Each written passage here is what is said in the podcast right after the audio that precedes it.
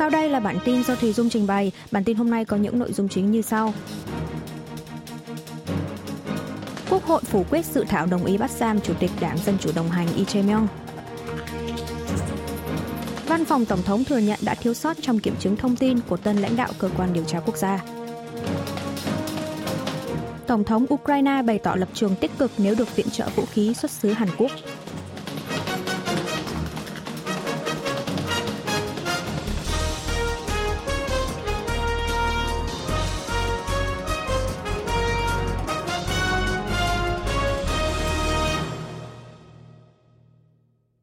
Hội phủ quyết sự thảo đồng ý bắt giam Chủ tịch Đảng Dân Chủ đồng hành Lee Jae-myung. Quốc hội Hàn Quốc ngày 27 tháng 2 đã tổ chức phiên họp toàn thể, tiến hành biểu quyết không nêu tên về dự thảo đồng ý bắt giam Chủ tịch Đảng đối lập Dân Chủ đồng hành Lee Jae-myung. Kết quả là Quốc hội đã phủ quyết sự thảo đồng ý bắt giam Chủ tịch Y với 139 nghị sĩ bỏ phiếu tán thành, 138 nghị sĩ phản đối, 9 nghị sĩ bỏ phiếu chống và 11 phiếu không hợp lệ. Trước đó, Đảng Dân Chủ đồng hành tuyên bố sẽ tiến hành bỏ phiếu tự do, song kết quả cho thấy số phiếu tán thành dự thảo trên nhiều hơn so với dự đoán. Toàn bộ 6 nghị sĩ của Đảng đối lập công lý cũng từng cho biết sẽ bỏ phiếu tán thành. Đây là lần hai Quốc hội khóa 21 phủ quyết một dự thảo đồng ý bắt giam. Vào ngày 16 tháng 2 vừa qua, Viện Kiểm sát đã đề nghị tòa án ban lệnh bắt giam Chủ tịch Lee Jae-myung liên quan tới nghi ngờ lạm quyền trong hai dự án phát triển bất động sản ở tỉnh Gyeonggi và khoản tài trợ cho câu lạc bộ bóng đá Song Nam, thời ông Y còn giữ chức thị trưởng Song Nam, tỉnh Gyeonggi. Hai ngày sau, tòa án đã gửi cho Viện Kiểm sát biên bản đề nghị Quốc hội đồng ý bắt giam. Sau đó, Bộ Tư pháp đã trình lên Quốc hội dự thảo đồng ý bắt giam ông Y sau khi được Tổng thống Yoon suk yeol phê duyệt. Đây là lần đầu tiên trong lịch sử lập hiến, chủ tịch một đảng đối lập chiếm số ghế nghị sĩ nhiều nhất tại Quốc hội bị đề nghị ban lệnh bắt giam. Trước khi Quốc hội tiến hành bỏ phiếu dự thảo đồng ý bắt giam ông Y, Bộ trưởng Tư pháp Han Dong-hun đã có bài phát biểu dài 15 phút, giải thích và nêu các chứng cứ liên quan tới các cáo buộc đối với Chủ tịch Lee Jae-myung. Chủ tịch Y cũng đã có bài phát biểu dài 5 phút trước cuộc bỏ phiếu, hối thúc các nghị sĩ hãy đưa ra lời cảnh báo nghiêm trọng trước sự thoái trào của một chính quyền đeo mặt nạ pháp trị. Sự việc lần này sẽ được ghi lại trong lịch sử chính trị Đại Hàn Dân Quốc. Văn phòng Tổng thống thừa nhận đã thiếu sót trong kiểm chứng thông tin của tân lãnh đạo cơ quan điều tra quốc gia. Văn phòng Tổng thống Hàn Quốc đã bày tỏ lập trường chính thức về việc hủy bỏ quyết định bổ nhiệm chức giám đốc cơ quan điều tra quốc gia đối với luật sư Chong Sun Jin, với lý do con trai ông này từng vướng vào vụ bê bối bạo lực học đường. Quyết định này được đưa ra chỉ một ngày sau khi Tổng thống Yoon suk yeol đưa ra quyết định bổ nhiệm ông Chong. Văn phòng Tổng thống, nơi chịu trách nhiệm cuối cùng về việc kiểm chứng thông tin nhân sự, thừa nhận đã có sự thiếu sót và hạn chế trong vấn đề kiểm chứng bởi lý do liên quan tới vấn đề con cái. Người phát ngôn văn phòng Tổng thống Ido Un cho biết có rất nhiều điểm đáng tiếc khi vấn đề trên đã bị bỏ sót trong quá trình kiểm chứng thông tin đối với luật sư Trong. Văn phòng Tổng thống đã kiểm chứng dựa trên việc điều tra các thông tin công khai, hợp pháp và đánh giá trong dư luận. Về việc các phóng viên chỉ ra rằng vụ việc liên quan tới con cái của luật sư Trong Sung Sin từng được Đài Phát thanh và Truyền hình Hàn Quốc KBS đưa tin từ 5 năm trước, Văn phòng Tổng thống giải thích những đối tượng liên quan được đưa tin trong vụ việc khi đó bị giấu tên nên đã khó có thể xác minh được sự việc. Mặc dù trong bảng câu hỏi dành cho ứng cử viên công chức nhà nước có hạng mục có vụ kiện dân sự hành chính gì liên quan tới gia đình hay không, nhưng văn phòng tổng thống thậm chí đã không sàng lọc được lý do chưa phù hợp về mặt tư cách ứng cử đối với ông Trong Jung Jin. Được biết, luật sư Trong đã không thành thật trả lời các câu hỏi liên quan tới vấn đề này. Đảng đối lập Dân chủ đồng hành chỉ trích đây là thảm họa nhân sự do thiếu sót trong kiểm chứng thông tin, hối thúc văn phòng tổng thống phải chịu trách nhiệm và xin lỗi. Về điều này, Đảng cầm quyền sức mạnh quốc dân phản đối, nhắc lại việc Đảng Dân Chủ đồng hành từng tiến hành bổ nhiệm cựu Bộ trưởng Tư pháp Châu Cúc, người từng dính bê bối gian lận hồ sơ nhập học của con cái. Đảng cầm quyền kêu gọi phe đối lập ngừng công kích chính trị mà hãy chung tay diệt trừ tận gốc nạn bạo lực học đường. Về phần mình, luật sư Trong đã bày tỏ lập trường xin lỗi vì vấn đề của con trai ông trong quá khứ, đồng thời một lần nữa mong được nạn nhân và gia đình nạn nhân tha thứ để ngỏ ý định rút khỏi chức lãnh đạo cơ quan điều tra quốc gia. Tổng thống Yoon suk yeol chỉ thị Bộ Giáo dục sớm đưa ra đối sách ngăn chặn nạn bạo lực học đường. Cố vấn quảng bá thuộc văn phòng Tổng thống Kim Eun Hye cho biết, Tổng thống Yoon suk yeol sáng ngày 27 tháng 2 đã chủ trì cuộc họp với đội ngũ cố vấn và thư ký, chỉ thị Bộ Giáo dục phải hợp tác với các cơ quan liên quan như Sở Giáo dục địa phương, nhanh chóng báo cáo đối sách diệt trừ tận gốc nạn bạo lực học đường. Trước đó, người phát ngôn văn phòng Tổng thống Ido Un cho biết, Tổng thống Yoon nhận định hết sức nghiêm trọng về nạn bạo lực học đường, đang xâm hại tới quyền được nhận giáo dục một cách tự do và công bằng. Ngoài ra, trong cuộc họp cùng ngày, Tổng thống cũng chỉ ra rằng người dân đang gặp nhiều khó khăn do giá cả và lãi suất cao cùng cơ chế độc quyền trên thị trường. Do đó, các bộ ngành kinh tế, trọng tâm là Bộ Kế hoạch và Tài chính, phải thảo luận để lập và báo cáo đối sách tổng hợp nhằm thúc đẩy nhu cầu nội địa. Tổng thống Yun cho biết chính phủ đang thảo luận phương án để kích thích tiêu dùng trong nước như nâng hạn mức chi phí thiết đãi được quy định trong luật nghiêm cấm hành vi yêu cầu hối lộ và ngăn ngừa xung đột quyền lợi của công chức nhà nước, còn được gọi là luật Kim Nhong Lan. Về vấn đề giảm phí thông hành qua cầu Incheon, ông Yu nhận định đây là cam kết của chính phủ tiền nhiệm, nên đề nghị chính phủ trung ương và địa phương, tổng công ty đường bộ và doanh nghiệp sớm tìm được tiếng nói chung với người dân. Tổng thống Ukraine bày tỏ lập trường tích cực nếu được viện trợ vũ khí xuất xứ Hàn Quốc. Hãng thông tấn nhà nước Ukrinform của Ukraine đưa tin cho biết Tổng thống nước này Volodymyr Zelensky trong buổi họp báo đánh dấu tròn một năm nổ ra chiến tranh Nga-Ukraine vào ngày 24 tháng 2 giờ địa phương, hé lộ rằng Tổng thư ký Tổ chức Hiệp ước Bắc Đại Tây Dương NATO Jens Stoltenberg gần đây đã đề nghị Hàn Quốc hỗ trợ vũ khí cho Ukraine. Tổng thống Zelensky bày tỏ lập trường tích cực về việc được nhận hỗ trợ vũ khí xuất xứ Hàn Quốc. Ông cho biết hiện đang tiến hành mời ban lãnh đạo của Hàn Quốc tới thăm Ukraine và Thủ tướng Ukraine cũng đang xúc tiến chuyến thăm Seoul. Kiev quan tâm rất lớn vào mối quan hệ giữa hai nước. Ông Zelensky cũng tiết lộ đang trao đổi nhiều nội dung cụ thể về Hàn Quốc với nhiều nước khác. Thông qua đó, Ukraine hy vọng tìm kiếm cơ hội được nhận hỗ trợ. Vào ngày 30 tháng 1 vừa qua, Tổng thư ký NATO Stoltenberg đã tới thăm Seoul, hối thúc Hàn Quốc nên viện trợ quân sự cho Ukraine. Về vấn đề này, Mỹ được cho là đang thảo luận với Hàn Quốc về việc nhập vũ khí để viện trợ cho Ukraine. Song Seoul khẳng định lập trường sẽ không hỗ trợ vũ khí sát thương mà chỉ viện trợ nhân đạo và kinh tế cho Kiev. Bộ Ngoại giao Hàn Quốc ngày 24 tháng 2 công bố viện trợ thêm cho người dân Ukraine khoản tiền 130 triệu đô la Mỹ nhân ngày tròn một năm Nga tấn công xâm lược nước này. Trong một tin liên quan, nhiều nơi ở Mỹ và châu Âu đã diễn ra nhiều cuộc biểu tình phản đối chiến tranh xâm lược của Nga tại Ukraine vào ngày 25 tháng 2 giờ địa phương.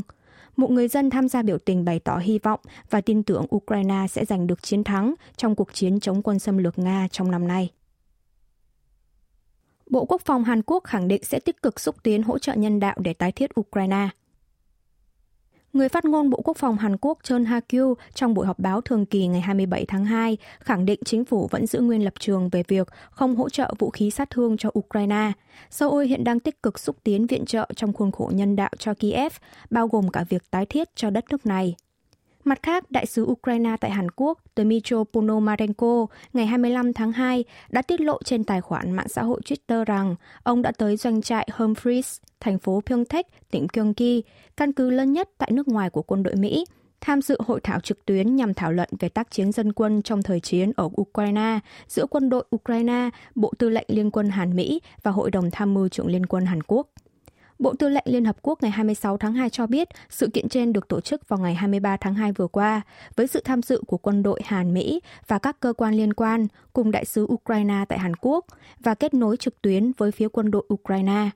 Tuy nhiên, Seoul cho biết hội thảo cùng ngày không liên quan tới khả năng quân đội Hàn Quốc hay quân đội Mỹ đồn trú tại Hàn Quốc tham gia hỗ trợ tác chiến dân quân tại Ukraine. Một quan chức thuộc Bộ Tư lệnh Liên quân Hàn Mỹ cho biết sự kiện cùng ngày được tổ chức nhằm hiểu rõ hơn về môi trường tác chiến dân quân tại Ukraine, cũng như học hỏi từ Ukraine về việc tác chiến dân quân trong thời chiến. Ủy ban Nhân quyền Quốc gia hối thúc chính phủ tuân theo các khuyến nghị của Liên Hợp Quốc. Ủy ban Nhân quyền Quốc gia Hàn Quốc đã hối thúc chính phủ thực thi các khuyến nghị của Hội đồng Nhân quyền Liên Hợp Quốc như ban hành luật cấm phân biệt đối xử toàn diện hay xóa bỏ án tử hình. Từ nay cho tới tháng 6 năm nay, chính phủ Seoul phải thông báo cho Liên Hợp Quốc về việc có chấp thuận các khuyến nghị trên hay không. Trong quá trình rà soát định kỳ tình hình nhân quyền theo từng quốc gia, được Hội đồng Nhân quyền Liên Hợp Quốc tiến hành mỗi 4 năm 6 tháng, Hội đồng Nhân quyền đã đưa ra các nội dung khuyến nghị chính đối với Hàn Quốc, gồm lập luật cấm phân biệt đối xử toàn diện, xóa bỏ án tử hình và tăng cường tính tiếp cận phương tiện giao thông công cộng cho người khuyết tật. Trong lần rà soát tình hình nhân quyền lần này, Liên Hợp Quốc đã đưa ra một số khuyến nghị mới với Seoul như bảo vệ quyền lợi cho tầng lớp yếu thế trước khủng hoảng khí hậu hay ngăn ngừa xâm phạm nhân quyền gây ra bởi trí tuệ nhân tạo AI. Liên Hợp Quốc cũng khuyến nghị Hàn Quốc cải thiện chế độ thẩm định tư cách người tị nạn. Trong khoảng thời gian từ năm 2014 cho tới năm 2018, bản điều tra phỏng vấn đối với 50 người đến từ các nước Ả Rập xin tị nạn tại Hàn Quốc đã bị viết sai, khiến đa số những người này không được công nhận tư cách tị nạn một người Yemen xin tị nạn tại Hàn Quốc cho biết nhân viên phỏng vấn đã la mắng và nói những lời không hay với mình và chỉ yêu cầu trả lời có hoặc không. Trước những khuyến nghị của Liên Hợp Quốc, Ủy ban Nhân quyền Quốc gia Hàn Quốc ngày 27 tháng 2 đã ra tuyên bố dưới danh nghĩa Chủ tịch Ủy ban Song Du-hoan kêu gọi chính phủ phải chấp thuận tối đa và tôn trọng quyết tâm bảo vệ nhân quyền của cộng đồng quốc tế. Chỉ 4% nữ giới Hàn Quốc ở độ tuổi 20 đến 34 đồng ý với quan điểm cần thiết phải kết hôn và sinh đẻ.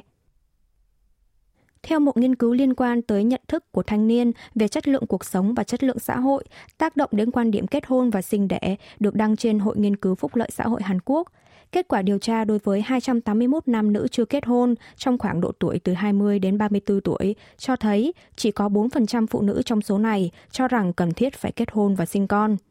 Trong khi đó, tỷ lệ nam giới đồng tình với quan điểm này là 12,9%, cho thấy sự chênh lệch lớn về vấn đề kết hôn và sinh con giữa nam giới và nữ giới.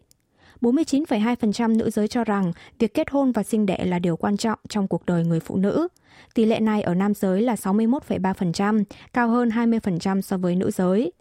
Tỷ lệ nữ giới cho rằng việc kết hôn và sinh đẻ không quan trọng trong cuộc đời phụ nữ là 53,2%, cao gấp đôi so với ý kiến của nam giới. Tuy nhiên, về quan điểm kết hôn và sinh đẻ sẽ quan trọng nếu chất lượng cuộc sống càng cao về các mặt như trình độ giáo dục, địa vị khi tuyển dụng, tình hình sức khỏe, mức độ trầm cảm, hạnh phúc thì tỷ lệ trả lời quan trọng nhiều hơn là không quan trọng. Ngoài ra cũng có nhiều ý kiến cho rằng việc kết hôn và sinh đẻ sẽ quan trọng khi niềm tin về mặt xã hội tăng, nhận thức về cơ hội và bình đẳng tích cực hơn. Giáo sư Park Chong Min thuộc khoa phúc lợi xã hội trường Đại học Quốc gia Seoul, người thực hiện cuộc khảo sát trên, nhận định kết hôn và sinh đẻ vừa là hành vi cá nhân, vừa là hành vi mang tính xã hội trong cộng đồng xã hội. Để đối phó với xu thế giảm của kết hôn và sinh đẻ thì đòi hỏi phải có những sự nỗ lực nâng cao chất lượng xã hội để tăng tính đoàn kết và bao dung, cũng như cần phải nỗ lực để hồi phục xã hội về mặt cộng đồng. Lượng du khách quốc tế tới Hàn Quốc tháng 1 năm 2023 tăng vọt hơn 430%. Tổng cục Du lịch Hàn Quốc KTO ngày 27 tháng 2 công bố số liệu thống kê cho biết lượng du khách quốc tế tới Hàn Quốc trong tháng 1 năm nay đạt 434.429 người, tăng vọt 430,8% so với cùng kỳ năm ngoái là 81.851 người. Xét theo quốc gia, du khách đến từ Nhật Bản chiếm nhiều nhất với 66.900 người, tiếp đến lần lượt là Đài Loan, Mỹ, Hồng Kông và Thái Lan. Đặc biệt, lượng khách du lịch đến từ Đài Loan trong tháng 1 năm ngoái chỉ đạt 76 người, nhưng đã tăng lên 26.777 người, tăng tới hơn 35.000%. Lượng du khách người Hồng Kông cũng tăng hơn 15.000% trong cùng khoảng thời gian này. Tổng cục Du lịch Hàn Quốc giải thích lý do du khách quốc tế tăng là do nhu cầu đi du lịch nước ngoài tăng mạnh trong kỳ nghỉ Tết Nguyên đán và kỳ nghỉ Đông. Du khách đến từ Trung Quốc đạt 24.946 người, tăng 162,9% so với cùng kỳ năm trước, bất chấp chính phủ Hàn Quốc áp đặt các biện pháp hạn chế cấp visa và tăng cường kiểm dịch đối với người nhập cảnh từ quốc gia này. Mặt khác, trong tháng 1 vừa qua, có hơn 1,78 triệu người dân Hàn Quốc đã đi du lịch nước ngoài, tăng 1.108,9% so với một năm trước. Ngân hàng Trung ương Hàn Quốc BOK ngày 27 tháng 2 dự đoán tỷ lệ tăng trưởng kinh tế Trung Quốc trong năm nay sẽ tăng từ 4,5% lên 5% nhờ nước này nối lại các hoạt động kinh tế. Việc du khách Trung Quốc sẽ có thể du lịch bình thường tới Hàn Quốc từ tháng 3 tới, được kỳ vọng sẽ giúp nâng thêm 0,1% vào tỷ lệ tăng trưởng kinh tế của Hàn Quốc lượng khách du lịch tới từ Trung Quốc đã giảm từ 6 triệu người trong năm 2019 xuống còn 200.000 người trong năm ngoái và dự kiến sẽ phục hồi lên mốc 2 triệu người trong năm nay. Nhìn lại lịch sử 120 năm di cư của người Hàn sang Hawaii bằng âm nhạc và hình ảnh. Nhắc đến Hawaii, người ta sẽ nghĩ ngay rằng đây là một nơi nghỉ dưỡng xinh đẹp, chứ ít ai biết rằng nơi đây khởi đầu cho lịch sử 120 năm di cư sang Mỹ của người dân Hàn Quốc một bộ phim tài liệu ngắn diễn tả cuộc sống của những thế hệ người Hàn đi trước bằng âm nhạc đang thu hút sự quan tâm lớn. Nghĩa trang Puuiki trên đảo Hawaii là nơi chôn cất thế hệ người Hàn đầu tiên di cư tới mảnh đất này. Một giai điệu thân thuộc dâng lên tổ tiên do một hậu thế của người Hàn di cư tới Mỹ đang vang lên. Đó là bài khúc ca hy vọng ở Song of Hope, vốn phổ biến giữa những người trở về sau thất bại của phong trào vận động độc lập 1 tháng 3. Đây cũng là niềm hy vọng khắc ghi trong tim của tổ tiên người Hàn, từng di cư tới đảo Hawaii để làm việc tại những nông trường trồng mía 120 năm về trước. Họ mang trong lòng quyết tâm trở về quê hương, tổ quốc, dù rằng không thể trở về ngay được. Họ gom góp từng đồng tiền kiếm được khi làm việc vô cùng khổ cực trên những nông trường mía để gây quỹ phục hồi đất nước. Họ đã vô cùng vui sướng trước thông tin quê nhà đã giành đường độc lập, truyền đến từ phía bên kia đại dương. Ban đầu chỉ có 102 người Hàn chọn con đường di dân để thoát khỏi cuộc sống đói khát. Sau đó con số này đã tăng lên 70.000 người. Trong khoảng thời gian này, lần đầu tiên một người Mỹ gốc Hàn ở Hawaii đã được bổ nhiệm làm tranh án tòa án tối cao. Hai phụ nữ gốc Hàn đầu tiên trở thành phó thống đốc bang ở Mỹ. Hàn Quốc giờ đây đã trở thành một quốc gia hòa bình và thịnh vượng, sánh vai với các cường quốc trên thế giới. Bộ phim tài liệu lần này là tác phẩm của đạo diễn Lee Chin Yong, tái hiện bức tranh lịch sử di cư sang Mỹ của người Hàn trong 120 năm qua bằng âm nhạc và hình ảnh. Đạo diễn Y cho biết bản thân ông cũng là người di cư, nên dưới góc nhìn của một người dân di cư, ông cảm thấy những lời nói và hành động của tổ tiên đi trước thật gần gũi và thân thuộc. Càng nghiên cứu sâu vào tư liệu sử sách, ông càng thấy được lòng yêu nước tha thiết của thế hệ đi trước. Vì thế, đạo diễn Y đã quyết định đặt tựa đề cho tác phẩm là Bạn tình ca Hawaii. Ông Y bày tỏ không thể hiểu được nỗi tâm tư của hầu hết những người di cư thời đó, đã có suy nghĩ gì mà đóng góp số tiền phải vất vả lắm mới kiếm được để gửi tới Thượng Hải, góp phần cho phong trào vận động độc lập của quê hương. Hawaii giờ đây trở thành một xã hội đa chủng tộc, nơi quy tụ của người dân di cư đến từ khắp nơi trên thế giới. Đạo diễn Y cho rằng khi nhìn lại lịch sử di cư của mảnh đất này, mọi người sẽ học được tầm quan trọng của sự tôn trọng và lòng bao dung hướng về người khác ở bên cạnh chúng ta. Quý vị và các bạn vừa nghe xong bản tin của Đài Phát thanh Quốc tế Hàn Quốc KBS World Radio.